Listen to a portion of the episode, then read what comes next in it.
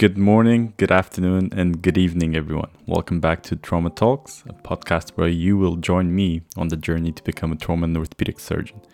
This episode is part of the MRCS exam Part A study series, and this will be a short review of the topic applied surgical physiology, homeostasis, and thermoregulation.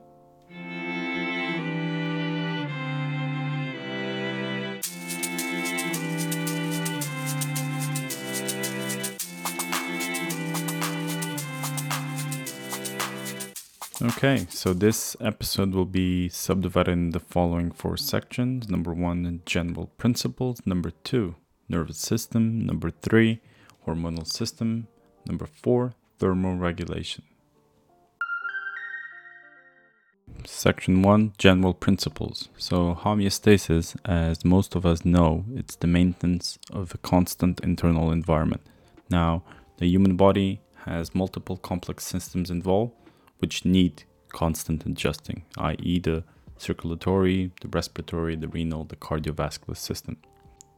A homeostatic mechanism is a regulating mechanism that, once triggered by an alteration in a physiological property or quantity, would act in order to produce a compensatory change in the opposite direction.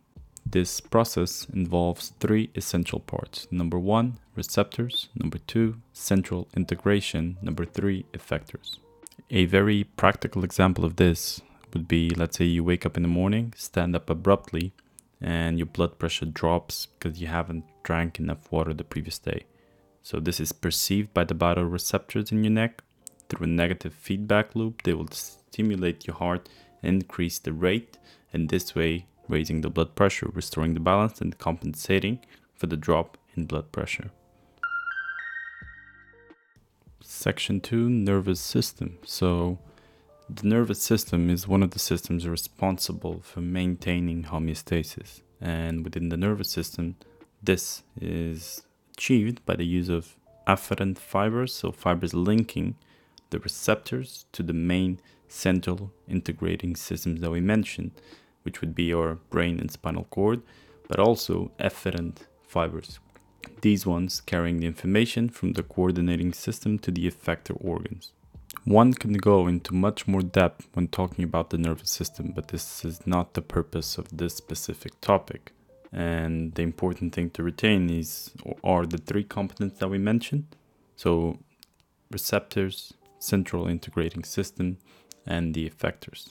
Still, it's worth mentioning one of the main subdivisions of the nervous system that we take into consideration when looking at physiological responses in the body is the somatic nervous system and the autonomic nervous system. The somatic nervous system uses skeletal muscle as effectors for purposeful behavior and reflex actions, while the autonomic nervous system sends efferent fibers to glands, heart, blood vessels, etc. Section 3 Hormonal System. So, this is still an integral part of the homeostatic regulatory systems within the body and is parallel to the nervous system that we just mentioned. Now, regulation is achieved by endocrine glands who secrete hormones targeting specific cells. The important thing to remember is that actions are way slower than those of the nervous system and are under control of the hypothalamic pituitary axis. So instead of having physical nerves, physical fibers going towards and outwards from the central system, we have chemical messengers which travel throughout the body and then target specific cells. Section 4 Thermoregulation. So, this is the balance between heat gain and heat loss within the body and is mostly controlled by the nervous system. When talking about heat production, is controlled or solely controlled by the hypothalamus and works by increasing voluntary muscle effort or shivering, which would be involuntary muscle effort. Whilst on the other side of the coin, heat loss is controlled by both the sympathetic and the hypothalamus, and it works mostly through skin blood flow alterations and or sweating. Regulation is mostly done at a central capacity by temperature sensitive receptors, which are found in the anterior hypothalamus. You got heat sensitive on one hand, but also cold sensitive receptors. However, there are also a few peripheral thermoreceptors. You have receptors that respond directly to a cold stimulus. Let's say you touch a cold object with your right hand, and this leads to bilateral vasoconstriction, meaning not only the same hand and limb that you touch the object, but also your opposite one. You also have receptors that promote reflex vasodilation when radiant heat is applied to a part or the whole body. And lastly, you might also have receptors within internal surfaces in the body, such as the respiratory tract or the gastrointestinal tract. So, let's say you're having some really hot food or inhaling some really cold air during the winter time. There's still a reflex thermoregulatory mechanism in place without involvement of the central system. The human body temperature is always changing and it should be subdivided into core and peripheral temperature. Core temperature being the temperature of all your internal contents, thoracic, abdominal, and brain, and it must be kept at an optimal temperature, let's say, in between 36 and 37.5 degrees. The most reliable measurement for core temperature is the rectal temperature, which is usually 0.5 degrees Celsius higher than the mouth and the axilla. The core temperature shows the diurnal variations, meaning it's higher in the evening, but also varies during the menstrual cycle, for example, meaning during the latter half of the cycle is 0.5 degrees Celsius higher. In regards to the peripheral temperature is much less than the core temperature due to the fact that heat is being lost from the body to the environment. And this happens over three main ways that is, number one, conduction and evaporation, skin to air, direct loss of heat. Convection, that's skin to air due to the movement to the convection of air through and above the skin. And lastly, radiation through the exposure of naked skin, just emanating radiation. As you might expect, we're mostly here to talk about when things go wrong and when there's an abnormal temperature regulation within the body. Now, it is thought that there is a set point of temperature around which the core temperature is regulated, and this is all done by the hypothalamus. If at any point that set point suffers a change, the body or the hypothalamus will activate the necessary mechanisms to restore homeostasis.